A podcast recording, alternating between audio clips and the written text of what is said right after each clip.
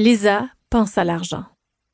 Masque à gaz sanglé sur le visage, fourche à la main, elle jette par la fenêtre du grenier des galettes de guano et de gangrène, des squelettes de rhinocéros et des manteaux de vison grouillant de mythes, et elle pense à l'argent. Elle plante sa fourche dans un monticule de vieux lundis collés les uns contre les autres par l'humidité et les excréments. Elle s'enfonce dans les croûtes sédimentaires de la culture, comme un paléontologue du mauvais goût. Boyd George, Michel Richard et Michel Louvain, jeunes. La tentative de suicide de Drew Barrymore, l'auto lundi, 10 000 dollars en prix, tirage hebdomadaire. Une chirurgie plastique de Michael Jackson. Et encore l'auto lundi.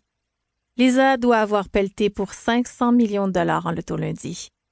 Dire que tout cet argent a été gagné et dépensé depuis longtemps. Et sur quoi? Des gadgets, des vêtements, des voyages, des cadeaux de Noël, tout ça désormais enfoui au dépotoir, brûlé en calories, éparpillé dans l'atmosphère. Lisa s'acharne sur le tas, rageuse. Les magazines volent par la lucarne, tombent et s'écrasent avec un bruit sourd dans le conteneur à déchets, deux étages plus bas. Dans l'intervalle, on entend la tondeuse d'un voisin, les voitures qui passent sur la route, les goglus dans le champ, et le chien du concessionnaire New Orleans qui jappe après un rat musqué le bruit blanc de l'été, comme la statique légère d'une radio FM. Lisa a l'impression d'être coincée entre deux postes. De septembre à juin, elle avance sur le pilote automatique dans l'étroit chenal scolaire. Pas d'ambiguïté, aucune décision à prendre. L'été, en revanche, lui rappelle constamment qu'elle ne maîtrise pas son destin. Elle échafaude des tours de Babel et des voyages autour du Cap Horn des traversées du Sahara et des accélérateurs de particules. Mais l'argent, même en quantité modeste, manque sans cesse pour mener le moindre projet à terme.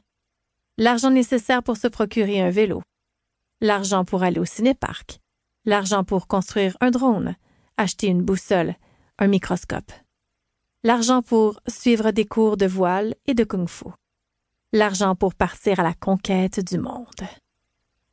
À 15 ans, Lisa est dans un entre-deux, assez vieille pour échafauder des projets, trop jeune pour avoir un boulot digne de mention, et ce n'est pas comme si les boulots intéressants pullulaient dans le coin. Cet été, elle avait le choix entre cueillir des fraises avec les saisonniers mexicains ou travailler avec son père pour un salaire symbolique. Et maintenant, qu'elle vide le grenier de la maison Baskin, elle se demande s'elle n'aurait pas mieux valu choisir les champs de fraises.